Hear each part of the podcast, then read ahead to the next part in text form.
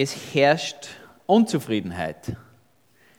Unzufriedenheit in der Gemeinde. Ähm, diejenigen, die an Jesus Christus glauben, sie haben es schwierig im Umgang miteinander. Es ist nicht einfach. Und die Apostel beschließen, dass sie Helfer einsetzen wollen. Die Apostel brauchen Hilfe, sogenannte Diakone, die in konkreten Situationen Unterstützung leisten, praktische Hilfe darstellen sollen. Und unter dieser Handvoll Personen, die sie auswählen für diese Aufgabe, stellt uns Lukas, der Schreiber der Apostelgeschichte, in den Kapitel 6 bis 8 einen Mann mit dem Namen Stephanus vor. Und über das Leben von Stephanus wissen wir eigentlich nichts. Wir wissen nichts über das Leben von Stephanus. Es wird ähm, eigentlich keine Lebensgeschichte von ihm berichtet, sondern eine Sterbensgeschichte. Und dass er stirbt und wie er stirbt, alle beide wurzeln in seinem Glauben an Jesus Christus als den Sohn Gottes. Diese, das können wir jetzt rückschalten, das brauchen wir noch nicht. Diese Tatsache macht ihn zu einem, also diese Tatsache, dass er, dass er stirbt und wie er stirbt, die macht ihn eigentlich zu, wirklich zu einem großartigen Fallbeispiel, finde ich, für einen Menschen, der sagt, Jesus ist mein Leben. Und das wollen wir gemeinsam hören und hoffentlich miterleben, wie sich das bei ihm an den Tag gelegt hat damals. Stephanus wird nur ganz kurz und knapp beschrieben als eine Person mit festem Glauben, die von Gottes Gnade geleitet ist und jemand, der mit der Kraft von Gottes Geist erfüllt war. Und Stephanus ist ein praktisch veranlagter Mensch. Sein Part in der Gemeinde ist es, besonders den Witwen zu dienen damals, die eben ihre Ehemänner verloren haben aus unterschiedlichen Gründen und die jetzt einfach bedürftig sind. Und er versorgt diese Frauen mit dem, was sie täglich notwendig haben. Und obwohl er eigentlich dieses praktische Manageramt oder was auch immer das war, innehat, weiß er, dass seine Aufgabe als Christ nicht darauf beschränkt ist. Er ist von Gott begabt, dass er Wunder tut, nämlich. Und er verkündet, wie wir lesen, unerschrocken seinen Glauben von Jesus Christus unter seinen Mitmenschen dort, wo er lebt, wo er unterwegs ist. Und mit seinem Dienen und mit seinen Wundern kommt er eigentlich gut weg, aber was er über die Dinge der Religion, also des Glaubens redet und spricht, das stößt in Jerusalem ganz übel auf. Sie konnten der Weisheit und dem Geist, in dem er redete, nicht widerstehen. Da stifteten sie Männer an, die sagten, wir haben ihn, also Stephanus, Lästerworte reden hören gegen Mose und gegen Gott. Und sie wickelten das Volk und die Ältesten und die Schriftgelehrten auf und überfielen ihn, rissen ihn fort und führten ihn vor den Hohen Rat. Und sie stellten falsche Zeugen, die sagten, dieser Mensch hört nicht auf, Lästerworte zu reden gegen diese heilige Stätte und das Gesetz. Denn wir haben ihn sagen hören, Jesus, der Nazarener, wird diese Städte zerstören und die Gebräuche ändern, die uns Mose überliefert hat. Da sprach der Hohepriester, verhält sich denn dies so? Blasphemie. Das ist der Vorwurf, den man Stephanus bringt. Und auf diesen Vorwurf oder auf diese Vorwürfe antwortet Stephanus in einer langen Rede. Eine lange Rede hält er.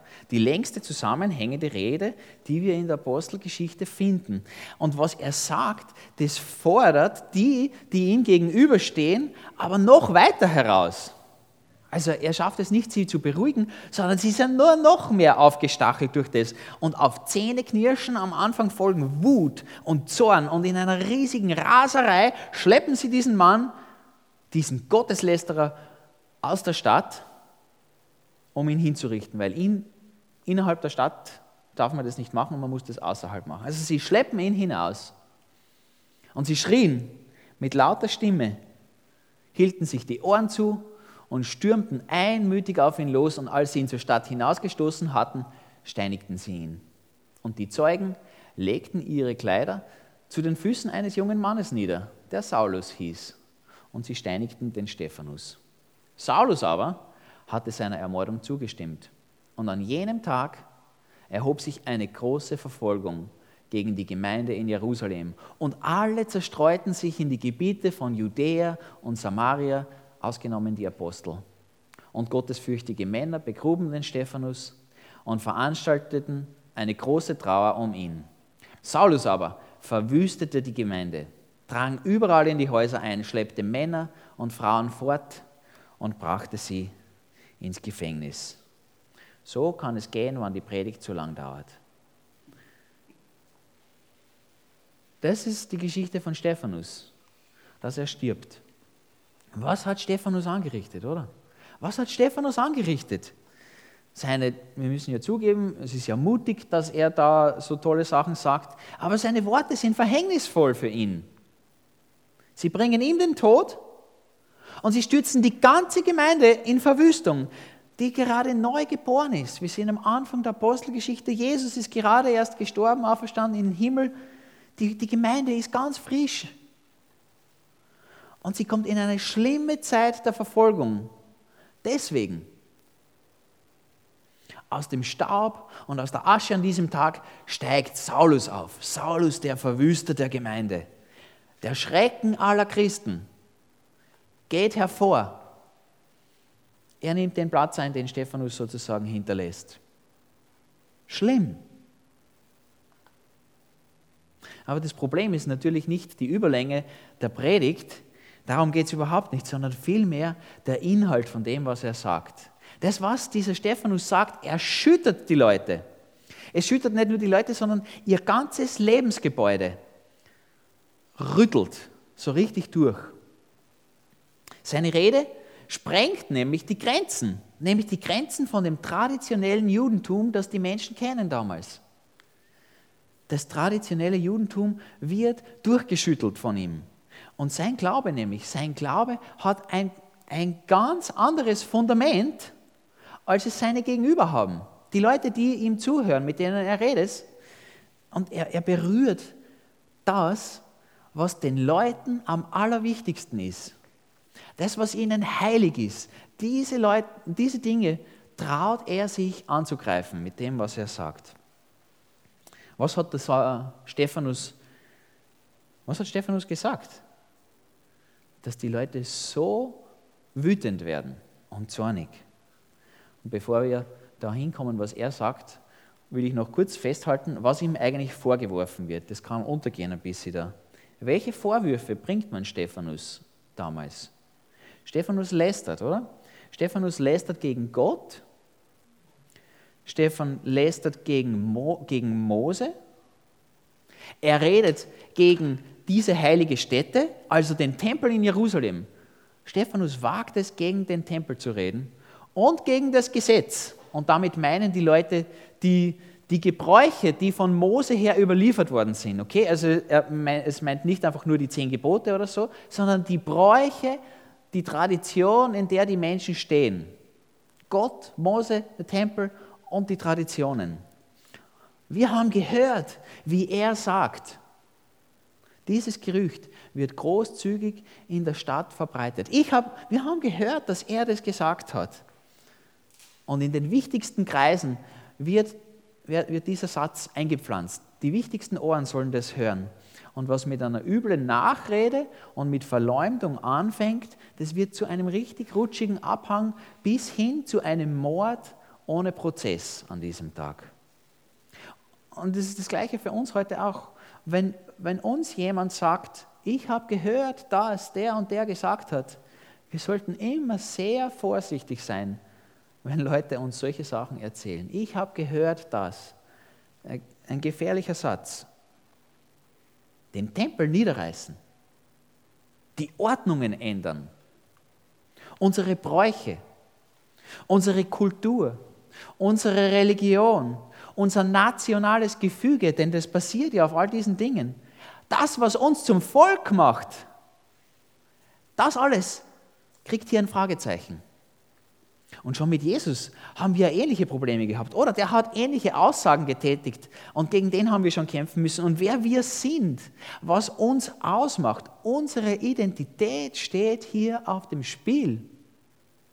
Unser Leben. Und der Hohepriester fragt, treffen diese Vorwürfe zu, Stephanus? Bringt wirklich der christliche Glaube alle diese Dinge ins Wanken? Und Stephanus geht sorgfältig auf jeden einzelnen Punkt sauber ein, mit einem leuchtenden Gesicht.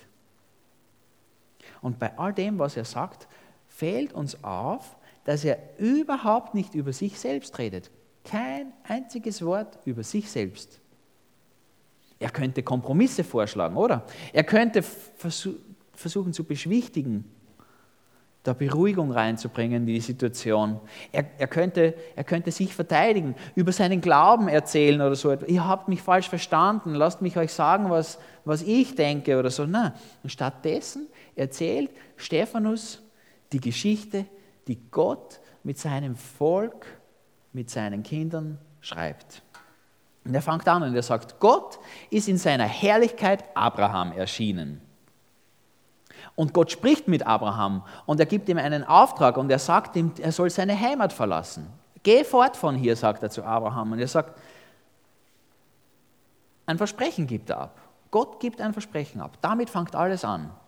Und so fängt Stephanus auch an. Alles beginnt mit Gottes Versprechen. Gott sagt zu, ich zeige dir ein Land lieber Abraham. Und ich will dich dorthin führen und dort in diesem Land soll mein Volk mir dienen.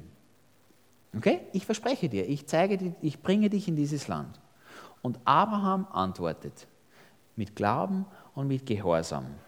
Er vertraut. Er vertraut, dass das, was Gott sagt, dass er es tun wird. Er glaubt ihm. Obwohl er es noch nicht sieht und obwohl er es schlussendlich selbst nie erlebt. Und er tut das, was Gott ihm aufträgt. Er ist, er ist gehorsam, indem er losgeht. Er geht los und er lässt sein bisheriges Leben zurück. Glaube und Gehorsam. Und Stephanus verfolgt dann die Geschichte von Israel von diesem Punkt an in großen Sprüngen. Er lässt viel aus und er betont, was mit Josef und mit seinen Brüdern geschehen ist, mit dem Pharao und das. Er erinnert, Gott war treu. Und er erzählt, das, das Volk ist gewachsen. Warum erzählt er das? Oder? Warum erzählt Stephanus das? Ihm wird gerade der Mordprozess hier gemacht. Die Geschichte kennen wir doch, denken sich die Leute vielleicht damals. Und Stephanus aber macht klar, dass ihm Gott und dass ihm die Geschichte von seinem Volk, von, diesem, von den Israeliten, dass ihm das überhaupt nicht egal ist. Seine jüdische Identität ist ihm wichtig. Also sie ist ihm auch nicht unbekannt, sie ist nicht irrelevant, sie ist nicht unbedeutend. Aber was eben mit einer kurzen oder mit einer kleinen Geschichtslektion da so anfängt, das nimmt plötzlich eine krasse Wendung. Weil Stephanus will mit dem Ganzen auf was hinaus. Und er ist gerade dabei, dass er eben nicht sein eigenes Leben verteidigt, sondern er verteidigt eigentlich seinen Glauben an Jesus Christus, nicht nur seinen Glauben, sondern er verteidigt eigentlich Jesus. Stephanus verteidigt nicht sich, sondern Jesus, nämlich Jesus als den Erlöser, Jesus als den Sohn Gottes.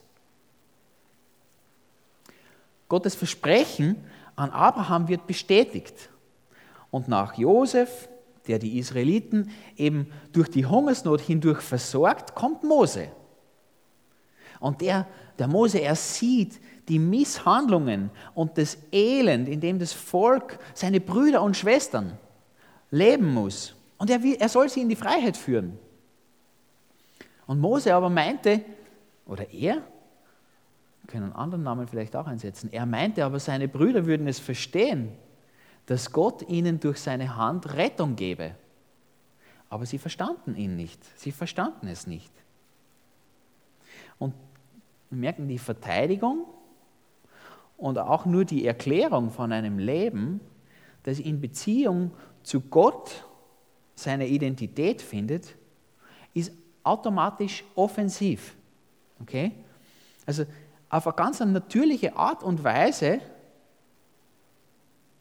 zeigt es nämlich auf die fehlenden Säulen beim Gegenüber hin.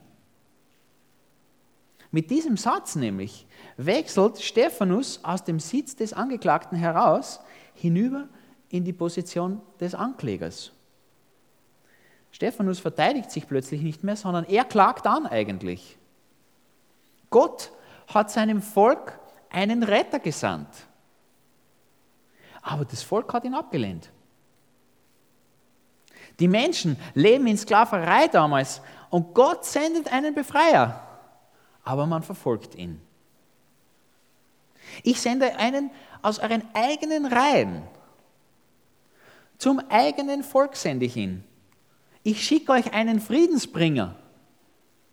Und die eigenen Landsleute erkennen ihn nicht.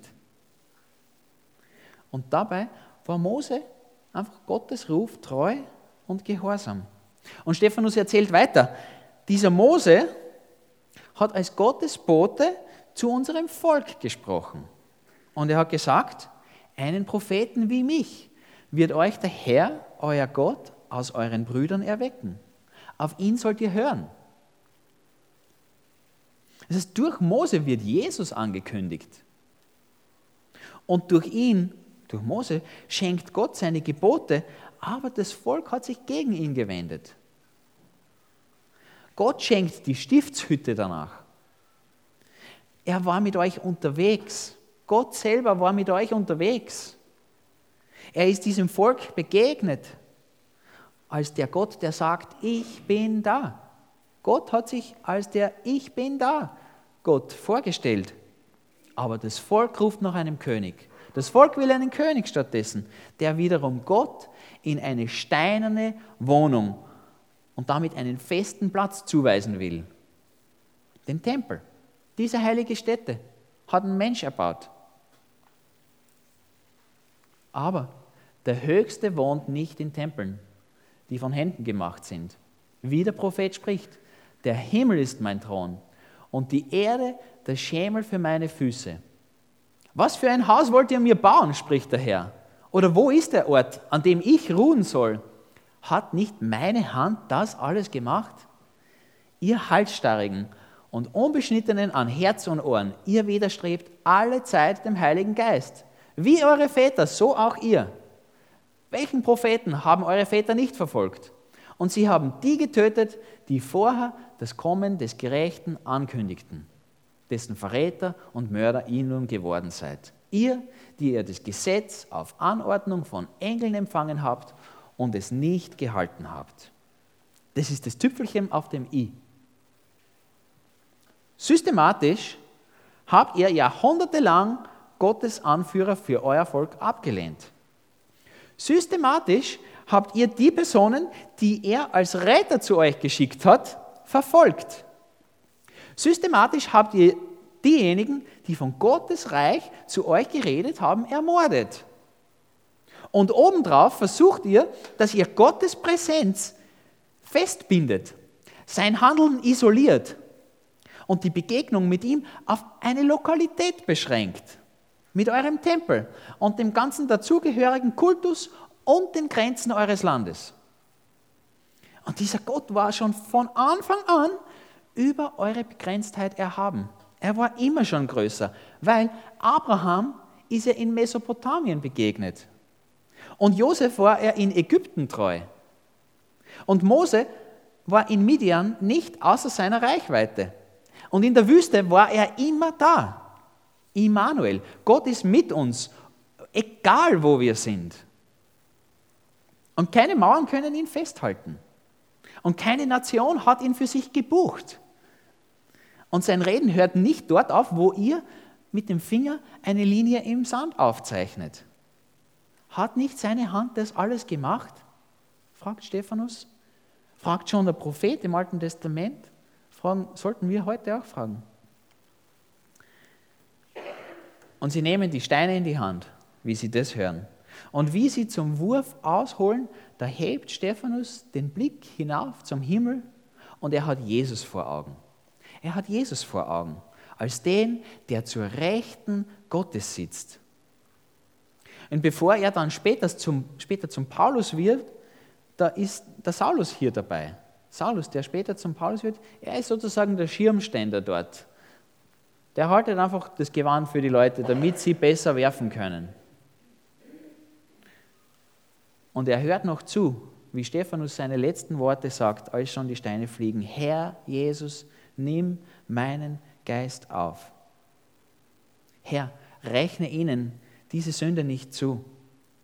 Und als er dies gesagt hatte, entschlief er. Und Stephanus, Stephanus verliert hier nicht sein Leben. Er geht in einem großen Frieden seinem wahren Leben entgegen. Jesus Christus. Ihn hat er vor Auge. Mit ihm im Blick schläft er friedlich ein, obwohl Steine auf ihn einprasseln. Was für ein Zeugnis, oder? Was für ein Zeugnis. Die Botschaft, die er hinterlässt, die trifft, glaube ich, ganz besonders den dabei stehenden Saulus tief ins Herz. Und sie zieht Spuren im Leben von ihm, aber bis heute, bis zu uns her. Es ist nicht seine eigene Biografie, sondern Gottes Geschichte, die auf Jesus hin gipfelt, die Stephanus uns mit seinem Sterben erzählt. Und sie sagt den Zuhörern damals, aber heute auch, Gott ist nicht in einem Gebäude zu finden. Und Gott will uns nicht durch kultische Handlungen begegnen. Sein Handeln und sein Wirken ist global. Es ist global und es war immer schon global. Und er hat einen Erlöser zu uns gesandt. Und wir sollen ihm vertrauen und ihm gehorchen. Und Stephanus radiert mit seiner Rede nicht einfach wie ein Bulldozer seine Gegenüber weg.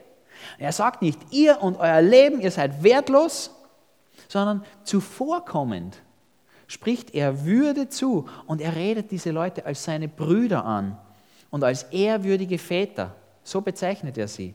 Und er spricht all diese schmerzhaften Dinge nicht an, damit sie in die Hölle verdammt werden dadurch.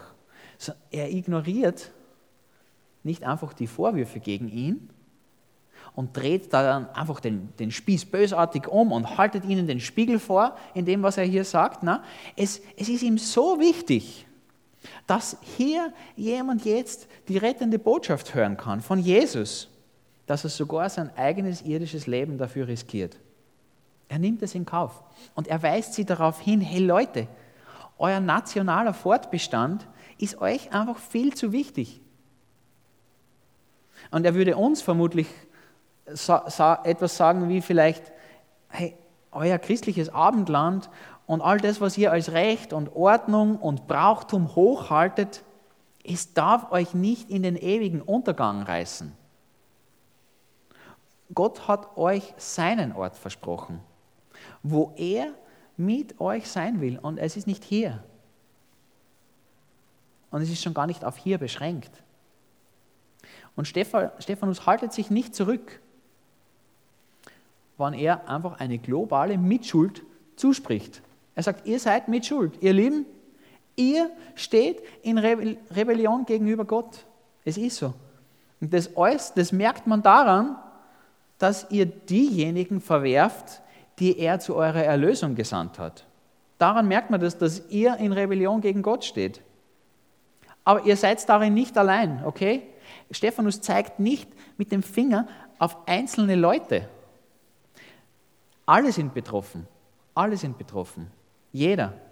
Aber Gott ist derjenige, der daraus einen Weg bahnt. So wie er damals Abraham sein Versprechen gegeben hat und ihm zugesagt hat, ich will dich zu mir bringen. Und zu Mose, ich will dein Gott sein. So reicht Gott heute noch seine Hand über den Graben, der zwischen ihm und mir steht. Er streckt uns in Jesus Christus seine Hand entgegen. Damals und heute, jetzt, uns. Und er fordert dich und er fordert mich auf, dass wir gemeinsam mit Abraham und mit Mose und mit Stephanus antworten, ich vertraue dir, Gott. Ich will dir folgen. Verfolge deinen Erlöser nicht länger. Lehne Jesus, deinen Retter, nicht ab. Er hat seine Liebe schon dadurch gezeigt, dass er sein Leben für uns hingelegt hat und gestorben ist am Kreuz. Und Stephanus möchte unser Bild von Jesus zurechtrücken. Er will unser Gottesbild von den Leuten damals, aber von uns auch. Er will es korrigieren. Er sagt, Gott lässt sich nicht in Schubladen einordnen und verpacken und beschränken, wie wir das gerne hätten. Gott ist nicht so, wie wir ihn gerne hätten. Und seine Präsenz, dort wo er ist und wo er wirkt und wo er spricht, das ist nicht limitiert, zeitlich oder örtlich. Du kannst ihm jederzeit und überall begegnen, wann du dich ihm im Namen von seinem Sohn Jesus näherst. Das heißt, er sagt, Nehmt den Gott, den ihr euch ausgedacht habt, nehmt ihm die Ketten ab, befreit ihn aus den Tempeln, die ihr ihm gebaut habt, aus euren Denominationen, aus euren Kirchenhäusern oder was auch immer es ist. Er sagt, befreit ihn von euren Bräuchen und euren Traditionen und aus eurer Religiosität und dem Kultus und diesem religiösen Handeln, das ihr an den Tag legt. Er ist sowieso größer als sie. Er ist sowieso größer. Und er offenbart sich nicht dort sondern er offenbart sich in Jesus Christus, in seinem Sohn. Holt Jesus runter von euren Kruzifixen. Er ist nämlich nicht tot. Er lebt nämlich. Und vielmehr, er sitzt zur Rechten Gottes und von dort wieder wiederkommen. Dann müssen wir beten. Vater, danke, dass du uns Jesus gesandt hast, dass du ihn uns geschenkt hast und dass du uns die Hand reichst, wo wir gegen dich rebelliert haben, Herr. Jeder von uns. Und Herr, du demütigst uns nicht dadurch, dass du uns zusprichst, dass wir schuldig sind, sondern du hebst uns heraus in deiner Gnade und befreist uns davon. Herr, ich habe es nicht verdient. Danke für dieses Geschenk. Hilf uns dir vertrauen. Bring uns bei, jeden Tag mehr, dass wir dir gehorchen. Und Herr, danke, dass du wiederkommst Danke, dass der Stephanus uns diesen Blick aufmacht in den Himmel, wo du jetzt bist, aber wiederkommen wirst und uns holen in dieses Land, das du Abraham versprochen hast. Danke, dass dieses alte Versprechen heute gilt für mich, dass du uns zu dir holst in das Land, in deine Gegenwart, ins Paradies. Herr, wir wollen weitergehen. Wir wollen vertrauen. Und auch wenn wir es heute nicht erleben und auch wenn wir es morgen nicht erleben, schenk, dass wir dir treu sind. Danke, dass du uns treu bist und dass du uns hältst, uns ziehst, uns führst, uns Kraft bist. Amen. Und können Sie sich erinnern, Daniel vorige Woche? Daniel hat verweigert, dass er sich vor jemand anderen niederbeugt als Gott allein. Gott war sein Leben. Und der Stephanus heute ist uns auch ein Vorbild in Sachen mutiges Bekenntnis zu Jesus, glaube ich. Er bestätigt, was wir im Philipperbrief im ersten Kapitel gehört haben, die Verse 20 bis 21. Christus wird hochgepriesen an seinem Leib, also Stephanus Leib. Es sei durch Leben oder Tod. Denn für Stephanus ist, es, ist Christus das Leben und Sterben ein Gewinn, wenn wir da seinen Namen einsetzen. Und wenn Stephanus von seinem Glauben an Jesus redet, dann gibt er uns, glaube ich, wirklich praktische Hinweise. Er gibt uns Tipps, wie wir das auch machen können. Stephan, Stephanus bemüht sich. Er bemüht sich wirklich, dass er relevant in das Leben von seinem Gegenüber hineinspricht. das können wir uns mitnehmen, glaube ich. Er, er, er, er lebt an seinen Mitmenschen nicht einfach vorüber und redet an dem vorbei, was sie eigentlich beschäftigt. Und wenn du zu Hause vielleicht noch einmal aufmerksam diese paar Zeilen Apostelgeschichte 6 bis 8 liest, dann wirst du merken, er geht genau auf das ein, was seine Fragesteller bewegt. Er, er hört zu und er geht ein auf das, auf das Gegenüber ganz einfach. Das können wir uns abschauen, wann wir in der Situation sind, wo wir über Jesus reden können. Und Stephanus ist ein Theologe, okay? Ähm, das merken wir daran, dass er ein extrem tiefes Verständnis vom Alten Testament hat. Er, er weiß, was, also er kennt Gott. Aber sein, sein Glaube ist nicht auf, einen, auf seinen Kopf beschränkt, okay? Er, sein Glaube kommt aus dem Herzen, das merkt man. Und, und es mündet in seine Hände. Das sehen wir daran, dass er den Witwen dient, oder? Das heißt, wenn du in einer Beziehung mit Gott lebst, dann sind wir auch herausgefordert, sie mit, mit Herz, mit Händen und mit unserem Mund auszuleben. Jeder von uns. Und als letztes, in seiner Gemeinde damals hat der Stephanus eine klar definierte Aufgabe gehabt. Okay, er hat ein Amt inne, seine Rolle. Das bin ich hier in der Gemeinde, das ist mein Platz sozusagen. Er ist praktisch veranlagt, aber das ist nicht der Horizont von seinem Einsatz. Okay, ich finde das ganz wichtig. Wichtiger, als dass er seine Aufgabe gut erfüllt, ist für den Stephanus, dass Menschen um ihn herum gerettet werden. Das ist ihm wichtiger. Und deshalb erzählt er von Jesus. Ist euch das aufgefallen, dass er nicht von seinem Glauben redet?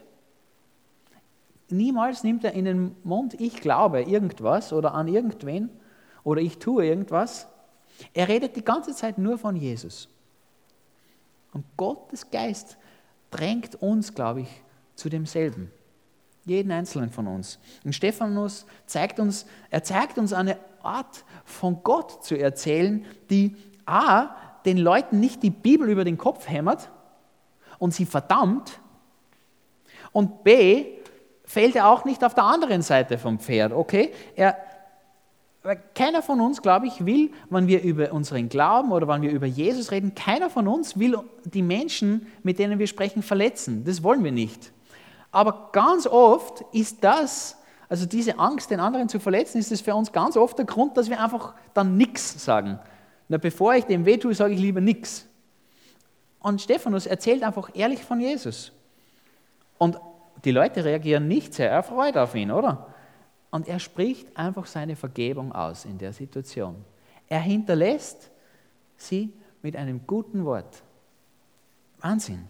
Den Ausschlag macht bei Stephanus nicht die Menge der Worte, wie viel er sagt, sondern dass er Gott einfach durch und durch kennt. Er hat gewusst, Gott will, dass Menschen gerettet werden. Sie müssen von Jesus erfahren. Ich selber habe Erlösung im Glauben an Jesus erfahren. Und ich habe mein Leben, ich habe ewiges Leben gefunden dadurch. Ich muss davon erzählen. Und wir dürfen davon ausgehen, dass Saulus bei der Steinigung von Stephanus, dass er tief beeindruckt wird. Aber wenn er die nächste Zeit dann herumgeht wie ein Löwe und alles zerreißt und die, die Gemeinde verwüstet, kurze Zeit später findet auch er sein Leben in Jesus. Und er wird zu Paulus. Und er wird ein Mann, der als Missionar die Welt bereist und der dem Vorbild von Stephanus dadurch folgt. Gott verändert Menschenleben wirklich, wann wir von Jesus als dem Erlöser der Welt reden.